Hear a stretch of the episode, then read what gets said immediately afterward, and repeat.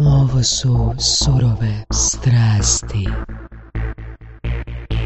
Danas je sa nama legenda, jedan jedini neponovljivi, a, rušač Guinnessovog rekorda, Budimir, Buda.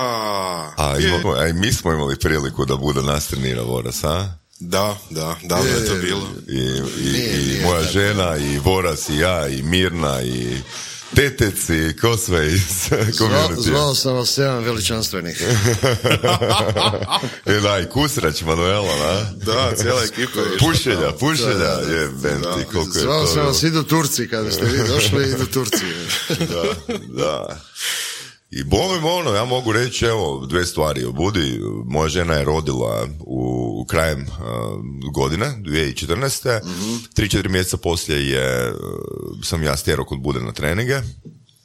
Gdje baš smo moraš ono, ići. išlo paru, moraš ići.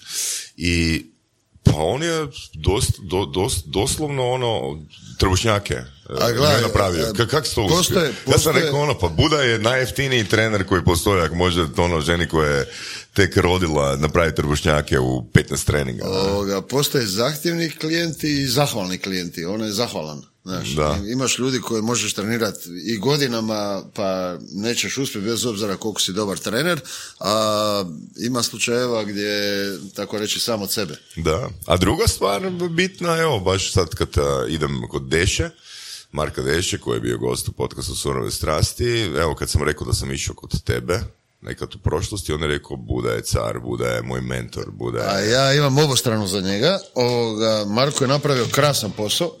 Ovoga, I e, drago mi je da neko ko je bio u sportu kao što je kickbox, ako se ne varam ili tako, ovoga, sa borilačkim vještinama sam malo na vi, ali znam da je bio juniorski ili vice prvak ili prvak svijeta, ne bih htio griješiti dušu, ovoga, što sam ja davno ispratio, ali nikad nisam bio u prilike da ga upoznam, ispalo je na kraju, taj internet je čudo, ako hoćeš tražiti dobre stvari, i ispalo je da ga poznam i ovim putem ga pozdravljam i čestitam mu što je proširio ne samo na svoj bazični sport, nego i na ostale. E, to je oznaka da sazrijevaš i da postaneš ozbiljniji trener.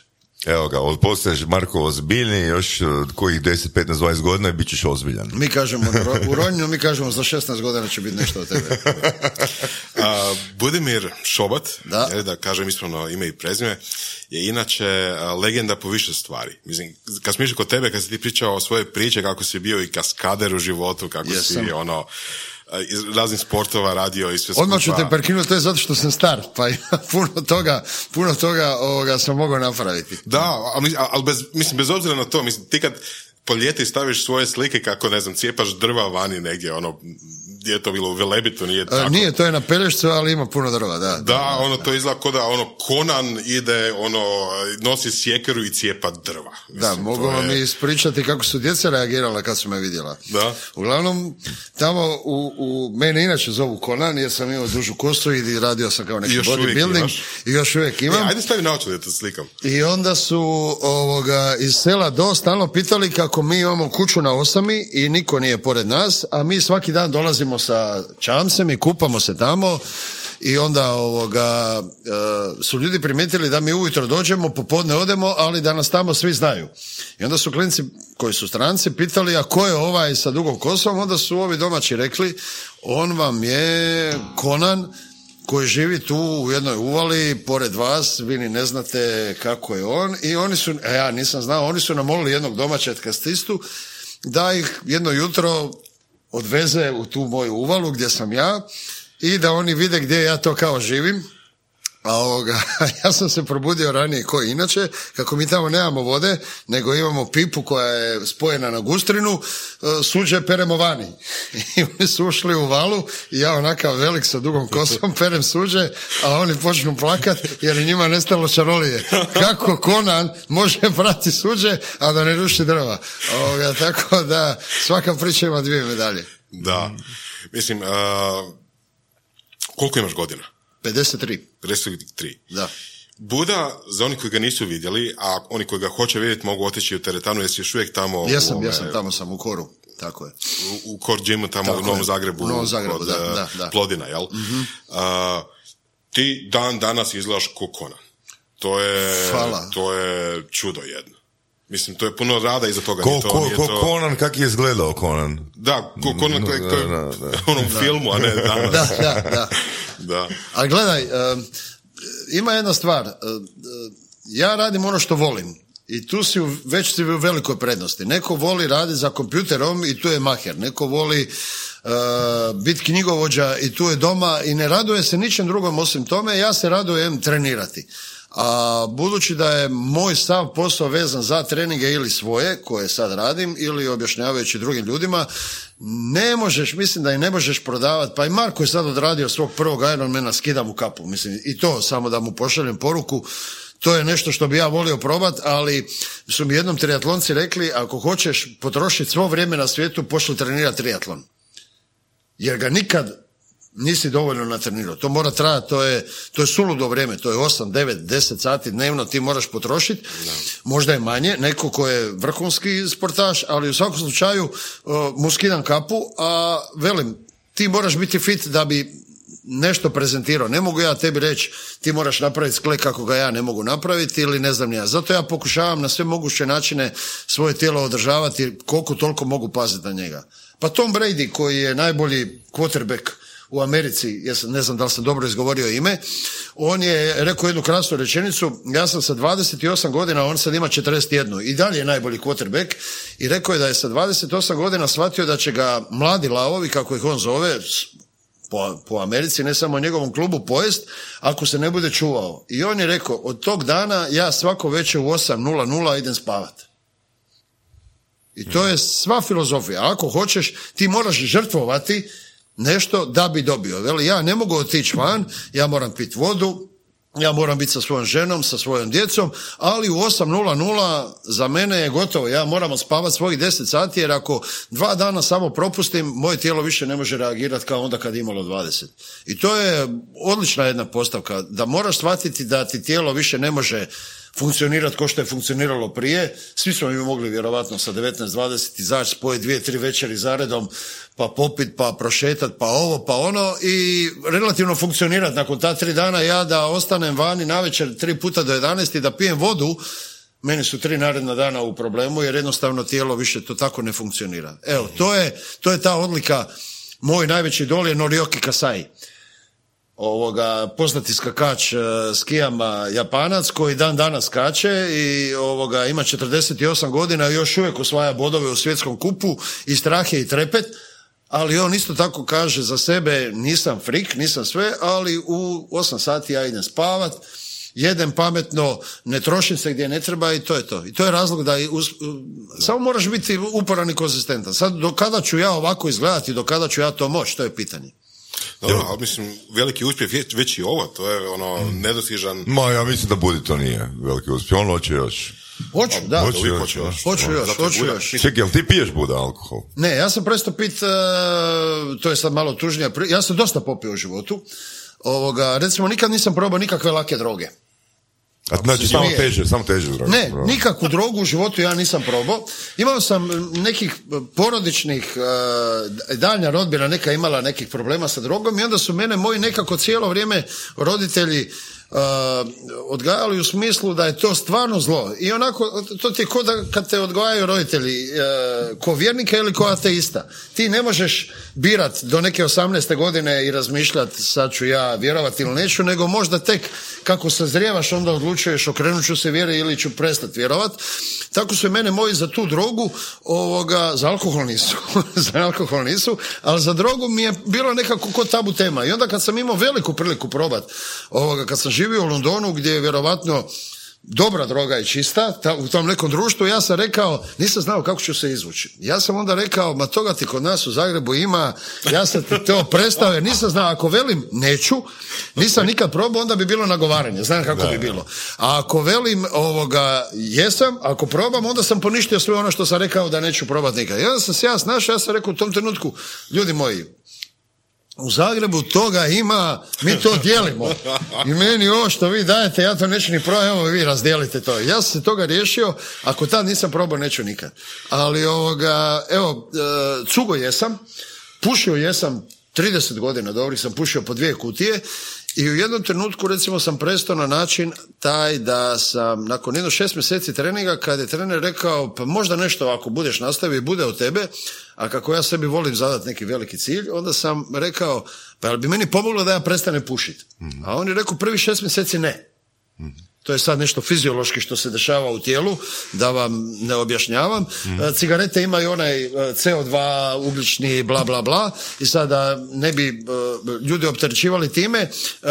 A mi se s tim kao ronioci najviše borimo. I meni cigarete čine ugodu u smislu kad ronim, zato što je meni taj osjećaj tog CO2 poznat, jer kisik se pretvara u CO2 i u tijelu ti to počinje radi problemi, radi toga ti izranjaš, em, nedostatak kisika. A cigarete ti pomažu jer ti je taj osjećaj Viš- familiar, poznat. E, Ma meni je bude, meni su budini neki primjeri, neke rečenice koje si rekao kad smo trenirali, bile baš mind blowing.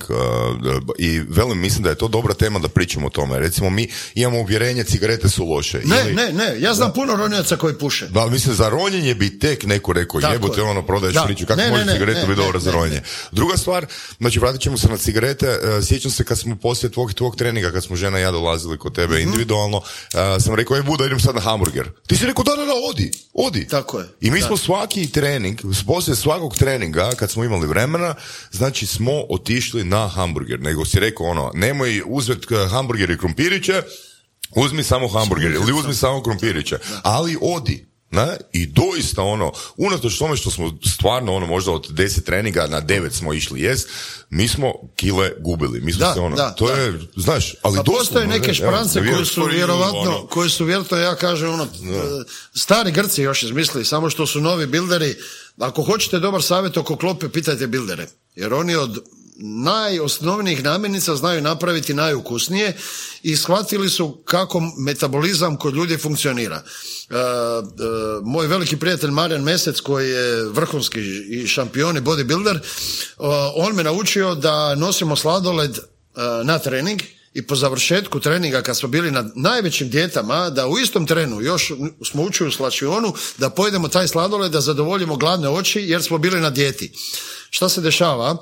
Prvih 20 minuta nakon treninga tebi tijelo je u eksploziji. Što god da si stavio u sebe, slaninu, sladoled ili ovo, ono će funkcionirati na način e, da ti kao gradi mišiće.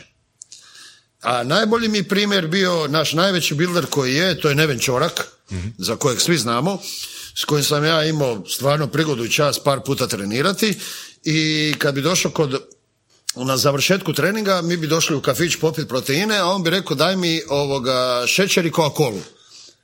I on bi otvorio vrećicu šećera najobičnije, popio, popio Coca-Colu i nakon toga popio proteine. Ja ga gledam, a on kaže, prijatelju, šećer je šećer.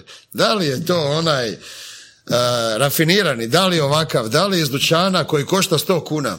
Šećer je šećer. Ja sam sad unio ono što meni treba, a to je običan šećer unutar 20 minuta i meni su takvi ljudi otvarali oči. Evo, u- isto, ista je stvar ovo sa cigaretama. Prvi šest mjeseci mi je bilo teško, jer mi je falio taj osjećaj kako su se meni pluća čistila od tog otrova.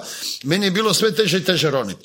Ali sad sam došao do toga kad dođeš do jednog vrhunskog nivoa, da je dobro da ne ronim, e, da ne pušim, zato što ovoga... e, povećava mi se lakše kapacitet pluća i sve. Ali e, za ronioce koji su debelo pre vrhova, ja ih znam, veoma često se poslije takmičenja gdje su svjetski rekorderi, ja ih znam naći kako neki od njih zapale, Da. a čovjek bi rekao da je to strogo Da, zabavno. Dobro, ali čisto, evo, da li cigareta, ono, do nekog, ajmo reći, vrhunskog nivoa, uopće utječe, ono, u smislu negativno? Ajmo ovako postaviti stvari.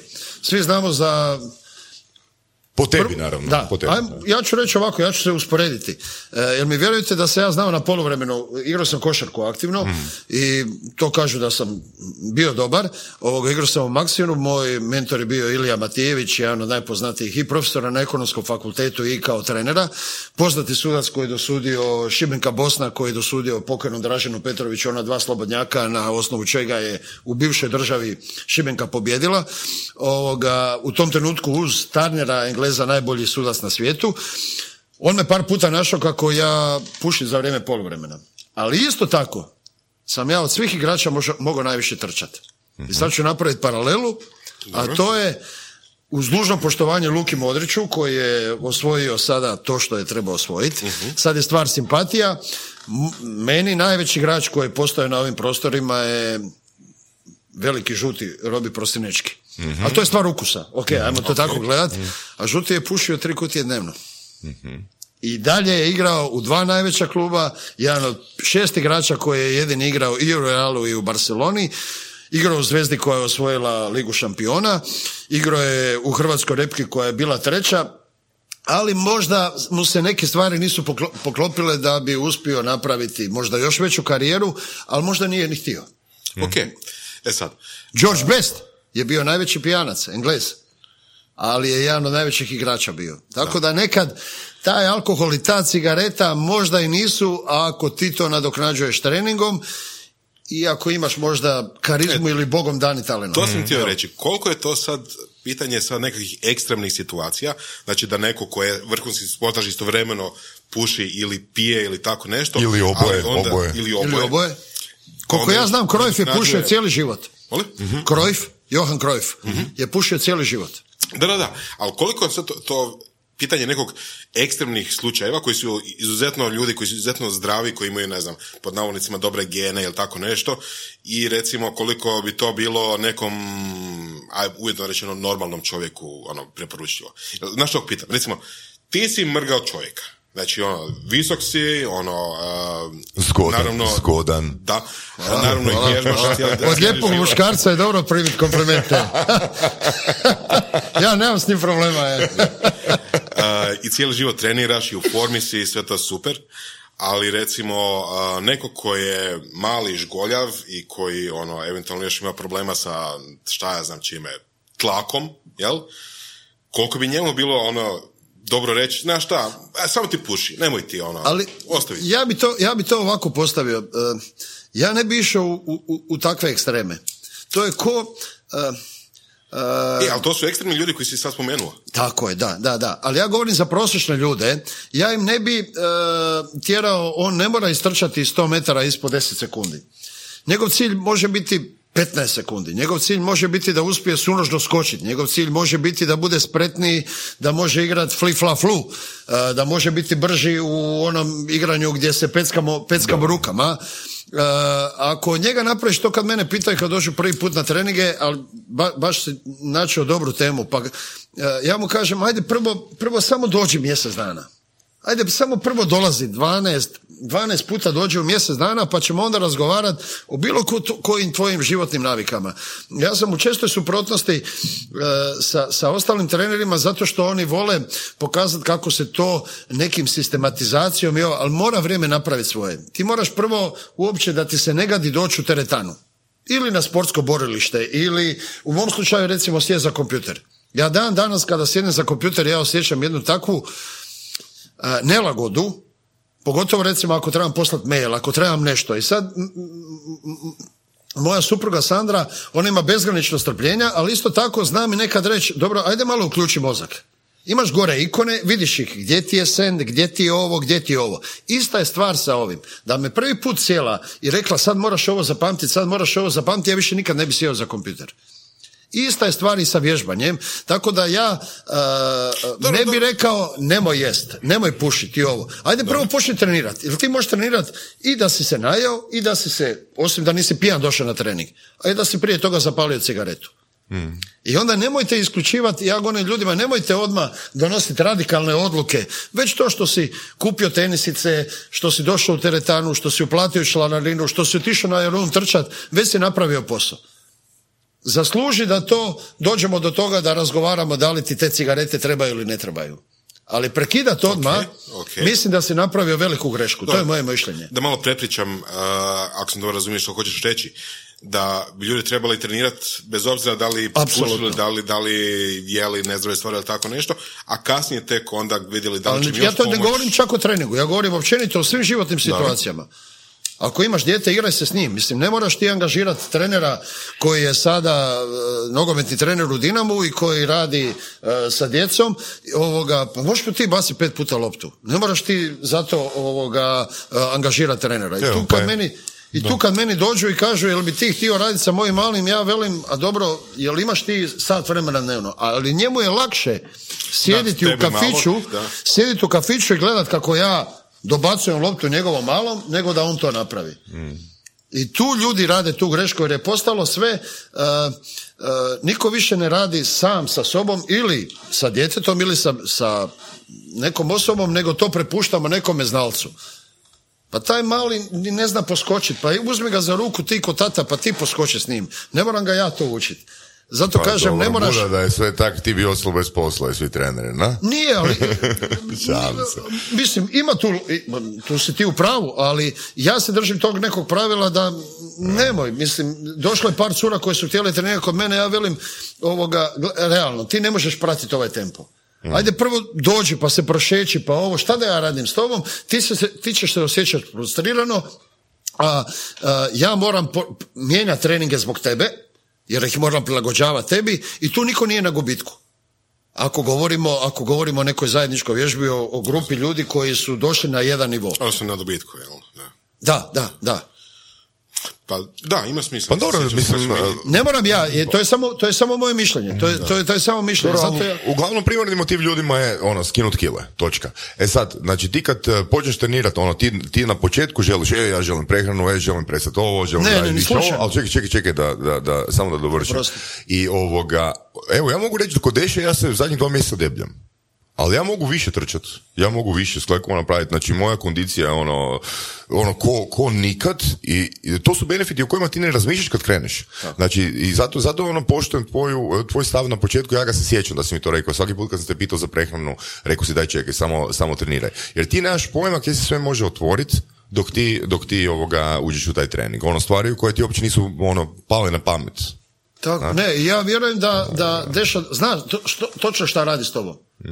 Ne, ne zbog toga da ga ja sad hvalim, nego ja govorim, ako govorimo o trenerima koji znaju svoj posao i koji vode čovjeka na neki način da to bude, ne mora to biti studiozno, ne moraš ti zapisivati svaki put ili ne znam ja šta, ali ovoga koji te prati, da on uh, uopće nije zabrinut zbog toga što si ti u ovom trenutku možda dobio kilu ili dvije da, ili nešto, ja, ali ja. si uh, sa druge strane dobio ovu korist. A skidanje kila kao kila, sad to može biti, ja želim izgledati kod dečko s plaže, dobar dečko na, ono, zgodan dečko na plaži, ili ću skidat kile zato da budem brži, jači, bolji ili nešto. I sad je to tvoj odabir i odabir tvog trenera u kojem smjeru ćete ići. Samo su dva, dva razloga. Jedan je da dobro izgledam, fizički sam sebi kad se pogledam ogledalo odlično sam, a drugi je skinuo sa kilo, pa Sandra Perković nije skinula kile da bi izgledala lijepo i slikala se u minici. Nego su ona i njen trener dobro, dobro razmišljali to mi je sad ispričao ovaj jedan a, trener, ovoga, dobro su razmišljali kako da postignu još veći uspjeh sa njenim. Budući da je disk težak kilu i nešto, kilu zarez jedan, oni su shvatili da to nije disciplina ko kugla od 7 kila koplje koje ti moraš, nego da u, u eksplozivnom momentu ti izbaciš taj disk koji je težak jedva kilu, ako ne griješim dušu, nadam se da ne, za to ti ne treba da imaš 150 kila. Nego ti treba velika rotacija, velika brzina. Ti veliku brzinu i veliku rotaciju možeš dobiti jedino ako si tanak. Veoma jednostavno. Zašto ja gubim kile sada za ronjenje? Znači, moja najveća masa kad sam bio na masi u, tak, u takmičenju za bodybuilding je bila 127 kila. I to relativno čistog. To relativno čistog, možda je bilo 7-8% masnoće, tu negdje. Zastrašujuće, uglavnom. Ovoga, a ja sam sada na 92. Cilj mi je do Dubaija i do obaranja Novog Ginesa u Kanadi doći na 85. Jer znači moja pluća su takva kakva jesu. Recimo neka su 8 litara, kad napakiram to je 12 litara. 12 litara kad podijeliš na 95 kila i 12 litara kad podijeliš na 85 kila je velika razlika. Koliko će manje mišića meni trošiti? To je 10 kila manje. Da. Meni je to možda 5 sekundi, 10 sekundi, 15 sekundi. Da, da. E, ista stvar je sa Sandrom Perković, ista stvar je sa tobom. Možda on hoće da i ti i u dogovoru s njim napraviti, ok, sad radimo trenutno na stvarima za koje mi treba snaga. A ako budem odlučio ići na fashion night ili ovo, e, onda će mi trebati neki Evo. Marko, hoću na Fashion Night. Evo, Onda skidaš kile. potpisuješ. Onda skidaš kile. Evo, veoma jednostavno. Ti si relativno nedavno krenuo ronjenje. Tako je. Pr- Prije za ovo što sam napravio je kratko, Ali, to je pet bi- godina. Znaš kaj bi ja, da nek nam da svoju priču, ono, od početka, znači kaskaderi to, pa da ono dođemo, zašto ronjenje, zašto može bodybuilding? tako, znači- zašto ovoga, Pa, ovako, ja sam igrao, e, prvo sam, moja prva ljubav je bila košarka. I to sam igrao e, u bivšoj ono državi, to je bila ha neka republička liga, nešto, klub Maksimir, Ilija Matijević, nakon toga Medvešćak. Igrao sam sa, sa Mladenom Weberom, on je bio moj veliki prijatelj, nadam se da još uvijek, iako se ne, ne viđamo, sa direktorom košarkaškog kluba Cibona, sad više nije. Ovoga, znači, to je ta generacija, bili smo u Medvešćaku, bili smo dobra ekipa i ovoga, i kad sam, e, nažalost, drugi put morao operirati kičmu, a operirao sam kičmu jer mi vrag nije dao mira, jer sam skakao padobranom. I sami ili u tandemu? sam, sam, sam. I ovoga, tad još nije bilo tandema, ja sam dovoljno star da tad nije bilo tandema i tad je gurtno otvarala padobran, nisi još smio skakat sam. Prvi deset pad, skokova je bilo da ti izađeš van i gurtna ti ga otvara, ali sam, e, iskreno ja koji sam, ajmo reći, ne mogu reći neustrašiv, ali stvarno mi nije strah puno stvari. Iskreno, da me neko pitao na vratima aviona kako se zove, ja mu ne bi znao reći. To je takav strah i takva nelagoda da onaj ko kaže, joj, meni nije bilo strah, ja mu najradije vrat zavrnuo i uši zavrnuo, jer lažeš. Jer to nije prirodni, to nije prirodno ljudski da ti neko otvori vrata aviona na 950 metara ili 1100 je bio drugi skok i sad ti kaže iskoči vane. Taj koji kaže da ga nije strah, taj laže ko pas. Pravi, pravo uživanje padobranstva, ja vjerujem, počinje možda od 30. 40. 50. skoka i ja vjerujem da je to fantastičan noše, ja do njega nisam došao, kad budeš u tom slobodnom padu. Njima je ovo nus pojava, otvori padobran, njima je to tlaka. Ja vjerujem, to ti je ko ono da se sad na kraju oblačiš, oni jedno čekaju da se smandrljaju dole i da ponovo ulete unutra, jer je e, jedini gušt e, skakanja padobranom taj slobodni pad. Evo, to je, to je to. I, ovoga, I onda sam morao prestati trenirati e, košarku iz jednostavnog razloga jer sam bio igrao pod blokadama, a kako sam ja cijelo vrijeme nešto malo i bildao i trenirao i ovo, a ja nešto moram raditi, ja sam otišao kod Žarka Stojića u Jump. Žarko Stojić je institucija hrvatskog bodybuildinga i da je imao e, veći mohito, ono što se kaže. Ne smijem, ne smijem psovat. On je, čak, on je čak bio ovoga pozvan u Ameriku. U to doba, u to doba uz Petra Čelika, on je bio najbolji bilder možda u Europi i dalje, čovjek sa ogromnim znanjem, ali je u jednom razgovoru on meni bio priznao da nije imao hrabrosti napustiti sve ovo i otići u nešto nepoznato. Sad više to nije, zato što je svijet postala jedna ko jedno, to- puno je lakše otići sada vani, probat, uh, a nekad iz onih naših malih sredina, iz kućne teretane, možda je bilo teško otići u Ameriš- u Ameriku gdje su ga zvali i on je bio europski prvak u doba kada je to nešto značilo. Sada vam je to ko u MMA, ko u, uh, u većini sportova imaš sto organizacija, sto svjetskih prvaka, Uh, ti više ne znaš šta vrijedi, šta ne valja. I Je na kraju ostao taj UFC i MMA, ja, koliko ja pratim borilačke sportove koji su relativno jake organizacije i postoje ove četiri boksačke koje su kao priznate. A ovo sve ostalo imaš, sad svaki Houston ima svog svjetskog prvaka. Nemojte me krivo shvatiti, ne, ne govorim ja ništa kontra toga, ali to je otišlo sad u toliko širinu. Drugačije je Drugačije. da, da. Ovoga, svako ko je skupio neke pare, dobio licencu, napravio je, on je osvojio pojas svjetskog prvaka, ovaj je osvojio svjetskog prvaka. Ja sam mislim, di ste vi od Mate Parlova, mislim, alo ljudi, to je... Okay. A govorimo o svjetskom prvaku. Bildat. I onda sam otišao bildati. I ja sam bildao više zato da dobro izgledam, a ne zbog toga da bi se takmičio. Ja za, de- meni- za dečka na plaži, na? za dečka na plaži, da, da. I tu sam već počeo polako zapostavljati noge. Jer dečko na plaži ne treba imati noge, nego samo onaj gornji dio. To se sjeća kad si mi rekao, ono, daj, nemoj nosit te kratke hlačice, da, kupi da. si trenirku, nikad nemoj kratke. I fakat mi je to ostalo. Je, je, je, znači, je, ono, je. sad kad razmišljam, ono, kje uzeti u Ja teretanu, dan ono, danas- uzimam duge hlače, to mi je od buda. Tako je, tako. Svi pravi dečki koji treniraju, treniraju u dugim, osim ako ne a rade to noge. je rekao, to je rekao zato jer je on imao slabe noge, Da, ne? da, da, da, da. Ovoga, I onda mi Žare rekao, aj probaj se takmičiti, imaš dobru definiciju i ovo, ali ako ti već u startu zapostaviš nešto i jednako ne, ne istreniraš, onda ovoga si tu već vizualno na bini se vidi razlika. Neko će reći, oj, odlično si građen, izvrsno, ali suci koji gledaju proporciju tijela i nekad je bitnije da si proporcionalno građen nego da je jedan dio fantastičan, a drugi nisu. I sve moje neuspjehe u bodybuildingu ja pripisujem tome svojim slabijim nogama i još jedne stvari, a to je poziranje koje moraš raditi jednako važno kao i treniranje. Meni je poziranje samo po sebi, ne smijem reći ružnu riječ, Smiješ? Smiješ onako mi je ženskasto. Sad sam ja obukao kupače gačice, došao doma ispred ogledala i sad ja poziram. I sam sebi se smijem i mislim se, Buda, da li ovo tebi... Ja nemam problem sa golotinjom, ali imam problem sa pokazivanjem sebe, sad se ja pušem, sad sam ja ovakav. I sve što sam ja i dobro napravio za vrijeme treninga i priprema i odgladovanja bi upropastio lošim pozingom. Znači, loš pozing ti je 50%, jer ti na lošem pozingu, eh, na dobrom pozingu pokazuješ ono što ti valja, a skrivaš ono što ti ne valja. Aha. I to suci vide.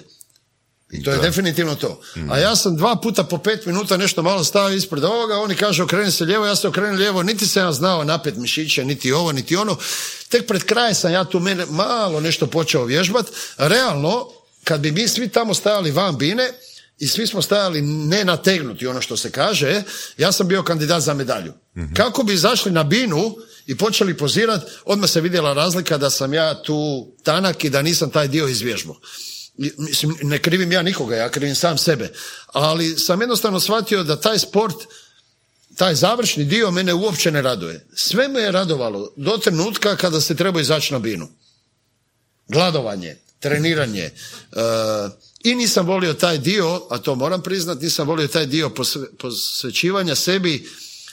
Tu si jako sebičan. To je najsebičniji sport na svijetu. Zašto? Ja sad moram ići spavat. Meni je pao šećer, ne mogu razgovarati s vama. Ja sam sad gladan. Moram sada jest. Moram sada pit vode. Ja je na prvom mjestu. I ja se divim dečkima koji su, a mogu ih nabrojati četiri ili pet, koji su u toj fazi ostali, to sam jedan put na postu svom napisao, koji su ostali normalni i koji su- nisu izgubili taj osjećaj, svi ostali, mijenja im se raspoloženje. Ti zadnjih 90 dana ne jedeš ugljikohidrate. Ugljikohidrati zna se šta rade, rade ti raspoloženje, ti si veseliji Znam, znam, znam, znam. i to ti se dešava, postaneš nervozan. A ako postaneš nervozan, onda i gubiš osjećaj za ostale ljude. E, Počneš se brecast na njih. Ja sam e, znao u danima po tri puta izlaziti van iz auta na semaforu jer sam se htio s nekim svađati, a to nije moj karakter. Ja sam sam sebe ulovio jedan put sam pitao suprugu, ona veli ne, ti zadnjih 40 dana koliko god ti mislio da si normalan, nisi. Posto si mračnjak, jer, ti je, jer si gladan, jer si ovakav, jer si onakav i u tom trenutku sam ja odustao od bodybuildinga. Koliko je to trajalo? To je... Pa bodybuilding faza je trajala, evo ja se slučajno sam jučer pogledao medalju, ja sam zadnju medalju osvojio 2013. godine. Opa! To je nedavno praktički. Da, svoju zadnju medalju, Znači, s 40 neš ti na velikog 48, takmičenja, bilo je uz dužno poštovanje gradu Križu, koji nas je krasno primio, moram naglasiti, ali u mojoj disciplini bilo nas je samo četiri, Ovaj, četvrti je, ja kažem, bio portir, njega su stavili reda radi i bile su dva ogromna dečka koji su bili ispred mene u mojoj kategoriji. Ja sam osvojio brončanu medalju. Ovoga, bili su Petar Klončir i Damjan, Jadran Damjanović iz, iz Knina, ovim putem ih pozdravljam, dva vrhunska bodybuildera, ja sam pored njih izgledao koš čačkalica i normalno je bilo da ću osvojiti medalju, ali ok, svejedno sam odradio sve, cijelu godinu odgladovao sam svojih 60 dana što je trebalo, namazao se, obuko te kupače gačice i, ovoga, i to je bilo moje zadnje takmičenje. Hm, Kaj je sad s tim gačicama, a? Uh, jel mi vjeruješ da sad ne mogu ući u njih? Sad sam mršaviji, ali sad ne mogu ući u njih. Nemoj. Da, ima jedna stvar, sad da li će to biti interesantno ili ne, ali je realno, jer ti prije takmičenja uh, moraš uh, izbaciti vodu iz sebe. Mi to zovemo, postoji dva načina. Postoji nedozvoljeni način, to je diureticima koji su zabranjeni doping kontrolom i postoji natrikali pumpa koja se ukratko uh, svodi na to da zadnjih deset dana prije takmičenja počinješ jako solit hranu i piti jako puno vode. U mom slučaju ja sam pio 13 litara vode. U danu. U danu, u danu. I šta se dešava sa tijelom? E, ti piješ vodu, e, puno soliš hranu i e, tijelo vidi da je dobilo previše vode i ti svako malo ideš na WC, izbacuješ tu vodu. Kako se prilazi dan takmičenja, ti smanjuješ broj količine vode, jednako soliš hranu, sad ideš na 12 litara pa na 11, ali tijelo i dalje misli da je ono dobilo 13 litara da, da, da. i ono izbacuje 13, a ti si unio u sebe 11 litara. Onda ubacuješ i tako dolazi do zadnjih 3-4 dana kada ti, tako reći, neću sad, zadnja dva dana recimo ne piješ opće vodu, ali tijelo i dalje misli da ti piješ 13 litara. Wow. I u tom trenutku zadnji dan tako, Izbaci gro vode van, izbaci je više vode nego što bi smjelo Da. i ti postaneš strašno vaskularan, ti postaneš uh, žilav, uh, postaneš nabit i onda postoji pravilo recimo da 10 ili 15 minuta prije izlaska na binu pojedeš dva, tri štapića koji su slani, popiješ malo čašu vode i iznutra to odjednom ko da eksplodira. I ti se iznutra odjednom sam sve to ispadne prema van, ako Da. me razumijete. Ne, Koliko si rekao uzmeš dva štapića? dva, tri štapića, ono, ne više. Ne, ne smiješ se Pa pretjerivati. ti si to sve naučio. A, prateći dečke. E onda ide druga faza, kada si ušao između polufinala i finala, onda recimo počneš jest sladoled. Dobro je pojesti sladoled od jabuke ovih neutralnih, da nije čokolada jer je teška jer si već gladan, pa da ti ne razvali želudac i moraš jako paziti da ta količina vode ne, ne bude višlja od gutlja ili dva.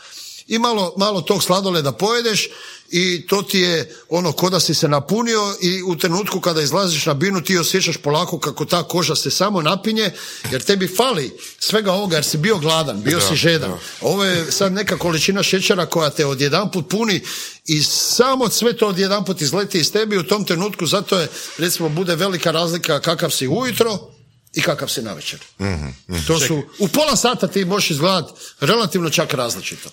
Znalo se desiti na takmičenjima da im nestane struje i tu pola ih je se tu zeznulo. I za pola sata su svi... Zato što je prošlo određeno vrijeme koje te to napunilo i ti si se onda malo onda Napuhalo istisnuo, na napuhalo, način, da. vratio si se nazad, probao si ponovo, ali to više nije ta forma. To više nije ta fora, da. Ok, znao sam da se takve stvari otprilike tako nešto radi, jer očito u filmovima i neka spomene, spomene i tako nešto, ali pa čemu sve to? Mislim, ako i suci znaju, i natjecatelji znaju, i publika zna da se to radi, a, čemu to onda? Mislim, je, je, je li ideja biti što, što umjetniji na toj pozornici? Ne, ne, ti čak ne izgledaš umjetno. Nego? Recimo ovako, ja sam neko vrijeme u Londonu radio kao maneken. Ok, E, pa to da, E, to, to, to, ćemo- to, to to, ćemo to, isto to, to. čut malo. da. Ovoga, kad sam otišao tamo, ja sam mislio za sebe, u jednom trenutku smo se mi zafrkavali, ja sam sad išao napravio sam računicu da ja spadam u 500 najzgodnijih muškaraca na svijetu. I sad, da ne bi vrijeđao nikoga, ja sam napravio tu svoju računicu i uvijek mi svi traže da im ispričam i kada im ja izračunam da sam ja upao u tih 500 i oni kažu stvarno tom logikom kako si ti sad to izabrao, a ima 7 milijardi ljudi na svijetu. Daj nam tu logiku. Ne, ne, ne želim da... Ne bi bio baš do kraja, Ma daj nam ali logiku. počet ću, počet ću, Daj. počet ću. Ja nemam, ja e, kao prvo poštujem sve vjere, sve nacije, sve ovo, da se odmah, e, e, da se odmah tu ogradim.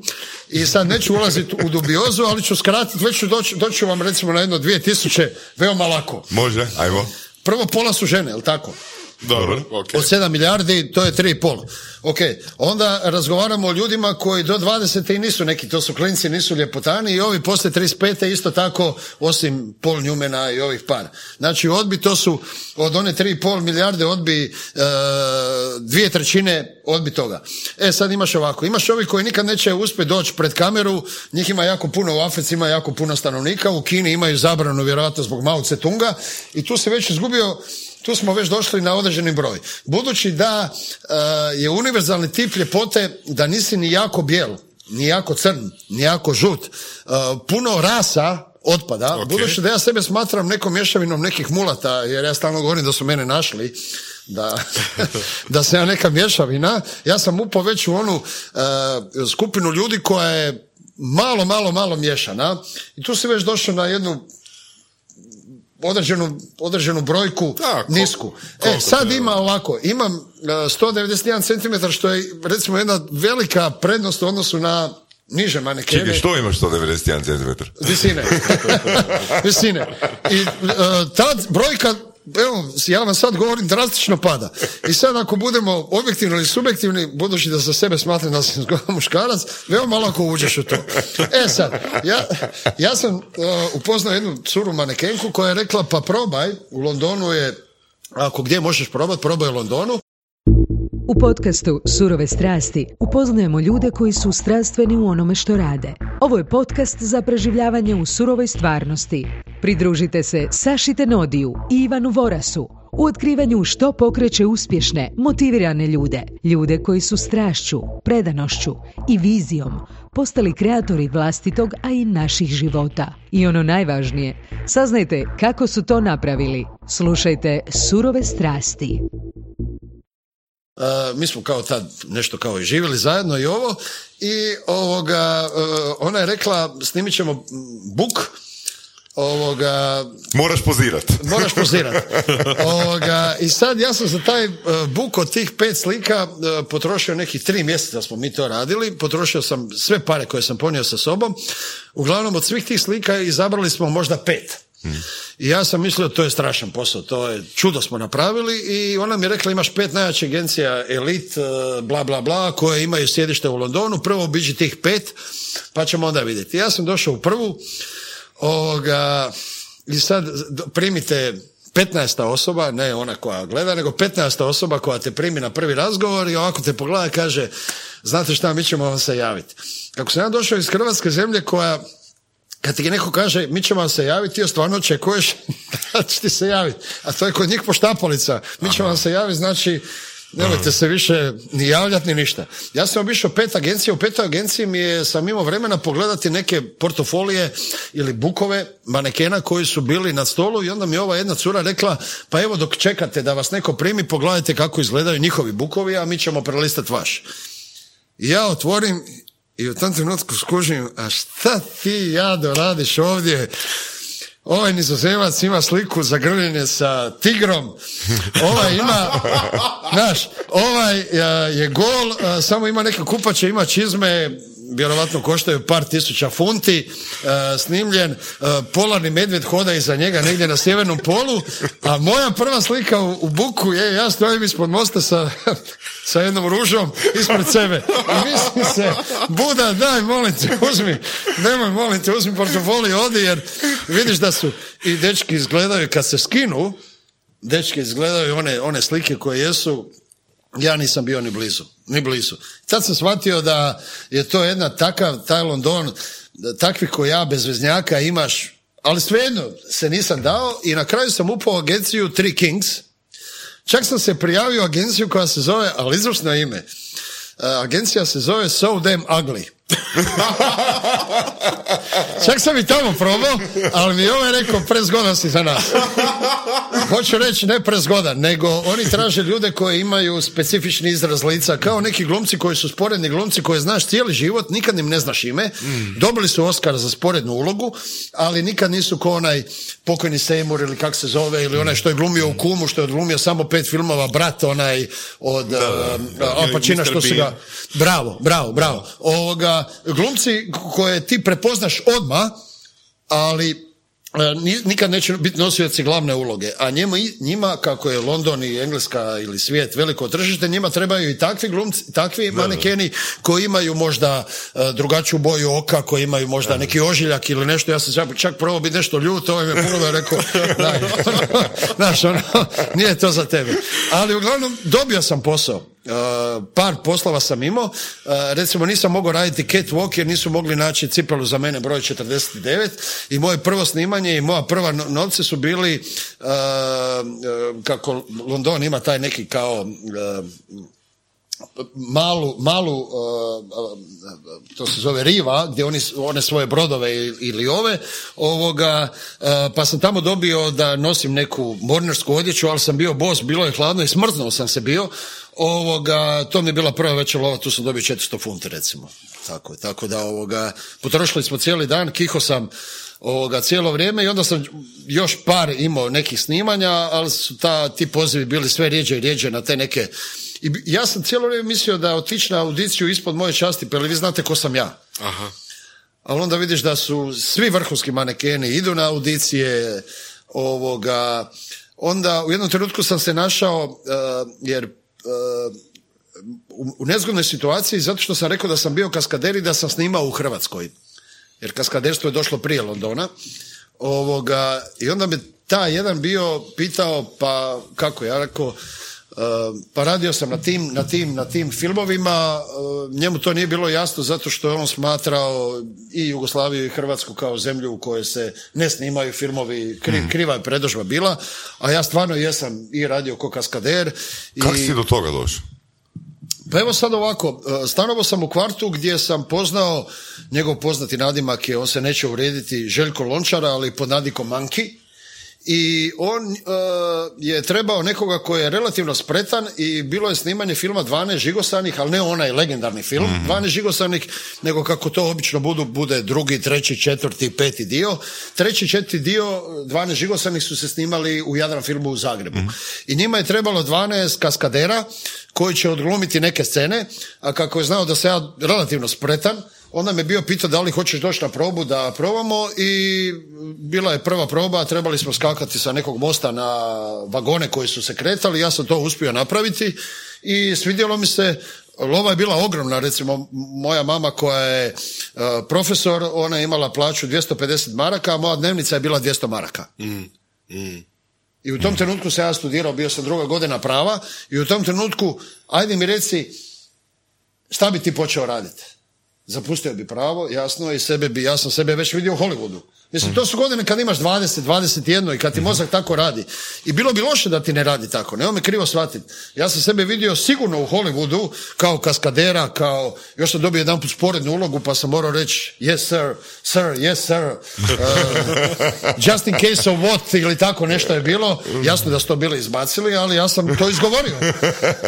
Onda smo se mi svi bili skupili, bili su VHS kazete i onda sam ja uspio nabaviti taj film i mi smo svi sjeli i kokice, ovo je nas bilo 30 u sobi i mi čekamo. Čak je bilo i moje ime na početku filma. Ovoga, I mi gledamo cijeli film, mene nema. Ali možda u dvije scene negdje sam protrčao uz neko drvo tamo. Ja znam, ja sam otišao plakat u, u. Ja nisam mislio, ja sam mislio sve što se snimi da će biti na filmu, jer nisam znao kako se rade filmovi. Jer to što smo mi snimali, mi smo potrošili tri sata, oni su mene šminkali, stavili me tamo, pa smo ponavljali, ja sam mislio, pa kako ste mogli? Izbacili ste, yes sir, moje, yes sir.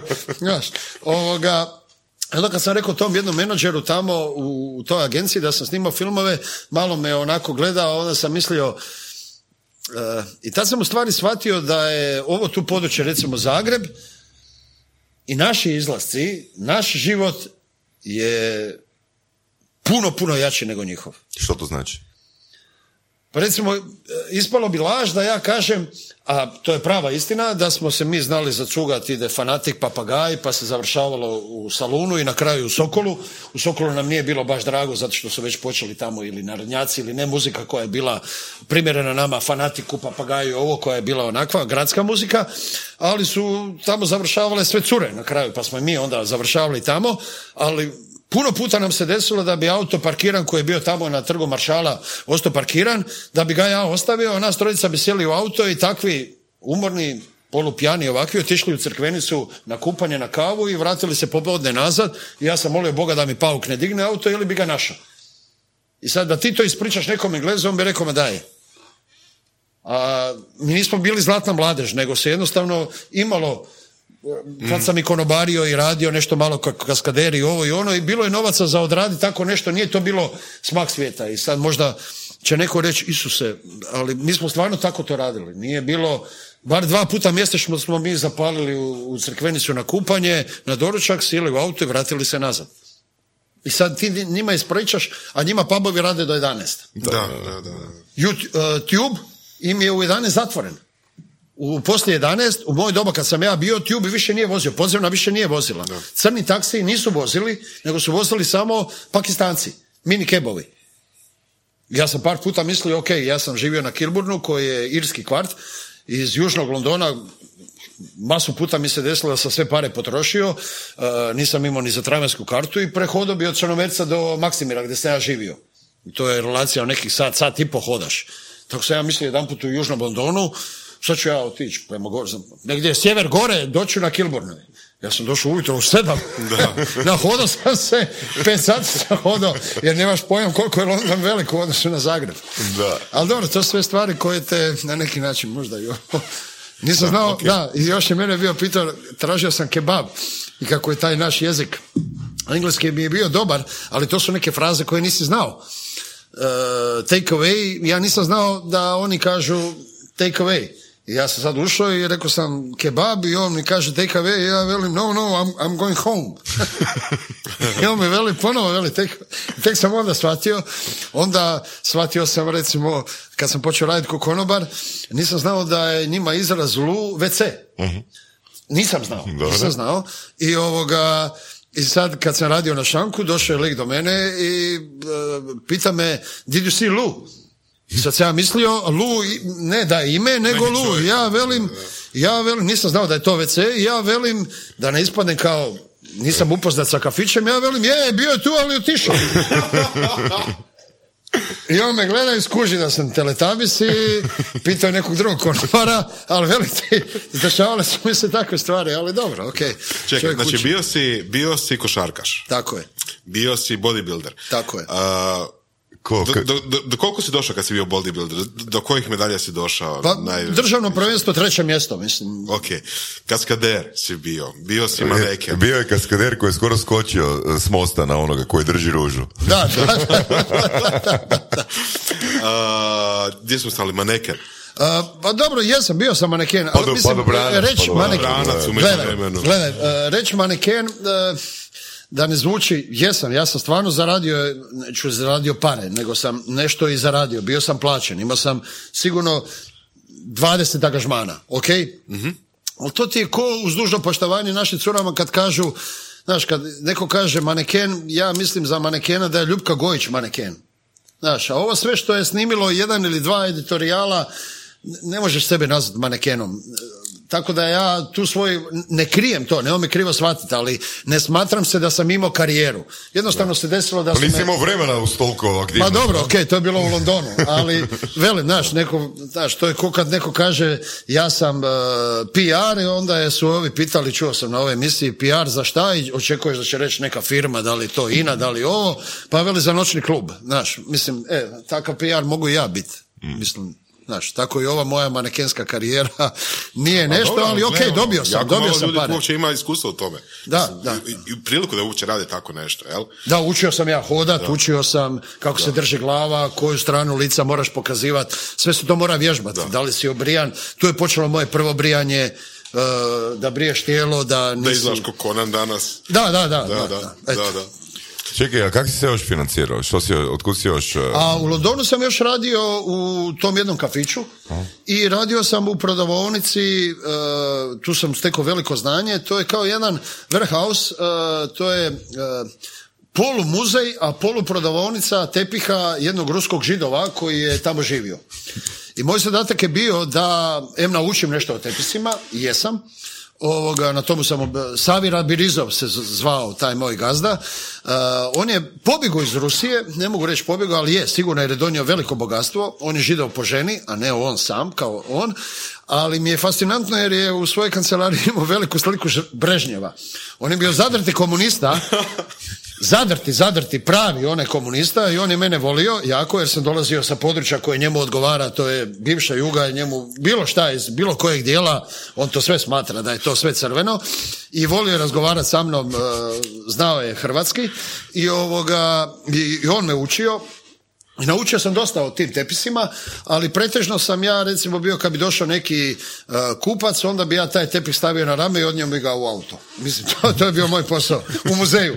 Ali ovoga, sam paralelno isto tako i učio e, raznih vrsta, naslušao sam se njegovih e, velikih laganja, kako je koji tepih našao, kako ovaj, ali sam se nagledao i prekrasnih primjera kako je u ovom slučaju ne bi nikad vidio. Stajao sam na perz- perzijskom tepihu ovoga e, koje je e, kada stojiš na sredini tepiha e, ako si okrenut na jednu stranu je ljubičast Opa. jako, jako, jako ljubičast a ako se okreneš za 90 za 300, za 180 180. onda je bijela ta druga strana je bijela to je umjetnost tepiha Star je preko 150 godina Nice. i kad ga gledaš, kad si se odmako s njega, zavisi onda je ili cijeli bijel ili cijeli ljubičast. Ali je fascinantno stat na njega, mora sam stat bos ili u čarapama, ovoga, i onda se okrećeš i onda vidiš do kuda je ta umjetnost i zato oni toliko vrijede. Recimo, najvrijednije što sam držao je tepih, eh, je kilim, koji je bio vrijedan, uh, na zidu je visio i vrijedio je 22 tisuće funti. Englezi su tad imale funte. Da. Bio je veličine 4 sa 4, neke deve su bile na njemu i ovo i znam da je bila njegova cijena 22 tisuće funti. Preračunato u marke, tad su marke bile, to je puta 3, to je znači 60 tisuća maraka za tepih. Da, da, da. Tako da sam naučio o nekim vrijednostima koje ovoga, i na poklon sam od njega kad sam odlazio dobio tri mala koje sam ja podijelio, koji su vrijedni, to su negdje 30 sa 30 ili 40 sa 40, to je bio njegov poklon, svaki je oko 100 funti, da sad nekom kažeš da je taj mali tepisić 100 funti, ne bi vjerovao, to je bio moj poklon mojim prijateljima kad sam se vratio. Ovoga, Koliko si bio onda u Londonu? dvije godine Dvije skoro. godine. Skoro dvije godine. Odlično. Cool. I koliko si, se, koliko si imao godina kad se vratio onda? 27. I sve si to stigao napraviti do 27. godine, a? Pa gledaj, ja kad sam odlazio, ja sam uh, u jednom trenutku odlučio da, da je ovo sve skupa premalo za mene. Možeš to nam Zagreb. malo pojasniti? A, Pa, dobro. Da sam osjetio da, da, da, da, da, ću cijel, da će mi cijeli život biti krivo ako ne probam otići vani, jer je ova tu sredina kao sredina postala premala za mene. Nisam imao nikakve kvalifikacije u smislu da sam bio nadaren za nešto. Jednostavno, to je bila moja, moja vizija mene samoga, da vrijedim više i da se negdje će mi se, će mi se možda otvoriti. Ja sam otišao u agenciju, ja sam pitao koja je prva karta za van. Ja sam tako kupio kartu za London. Ja sam se nadao da će biti Amsterdam, ispoje London. I tako sam otišao. Imao sam reći, 8000 maraka tada kod sebe i te marke sam stavio u džep i tako sam otišao. Buda je ono čovjek koji stvarno ima jak sustav uvjerenja i veliki radnik. Ono, veliki radnik. Ono, stvarno, ovoga, mislim, i to do, doćemo i do ronjenja, ali mislim, Sve netko ovo do- ko- do ko- 27, da, da, to je, to je već, ono, Pa, e, a isto ko što me puknulo da odem, tako me puknulo i da se vratim. Sve sam posložio. Imao sam već auto, imao sam svoj stan, imao sam dobar posao, ali sam shvatio da više nisam sretan tamo. I da... Kako to? što ti je falilo? Da. e, Falilo mi je ovo ovdje. Što, što to ovdje? Snimanje na podcastu Surove strasti. Da. Falilo mi je, e, čak više jezik nije bio tolika barijera nakon dvije godine e, ti prestane biti barijera, prestaneš biti nesiguran u sebe zato što primijetiš da je London toliko jak grad, godišnje ja mislim dođe preko milijun i pol ljudi živjeti u Londonu. Opstat. Ostane ih možda jedan ili dva posto. Pola od njih govori u infinitivu. Da.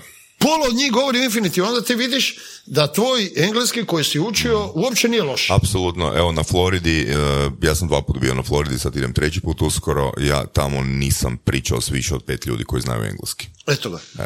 Da, da. Samo, treba, je- samo trebaš uh, malo bolje načuliti uši, uh, Da, da, da, ih da. bolje razumiješ kada, jer malo gutaju, to je sad, Mhm. ja se nisam sretao sa onim koknijem, jer to je baš onaj strogi centar, pitao sam, ovoga njih vjerojatno ne bi ništa razumio, čak do jednog trenutka kad sam radio u prodavonici voća i povrća, to je bio moj, prvi moj posao je bio prodavaonica voća i povrća, i ovoga, da me jedna pitala, i tad sam vidio uživo prvi put svoj auto, najljepši auto koji je ikad proizveden, to je Jaguar E-Type, onaj dugački, Nice. Ovoga, da, Lijepo, to je najljepši lijepo. auto koji je ikad proizveden.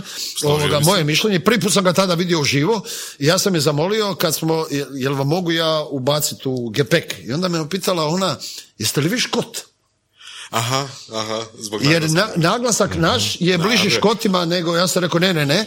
Ovoga, i a, recimo zaposlenje u tome, oni, e, e, u- e, kod njih je to odlično riješeno, ja ne znam kako je riješeno mirovinsko zdravstveno, ali riješeno je da na svakom drugom ti dućanu, pubu i ovo piše need vac- vacancies, tražimo, imamo potražnju. Da.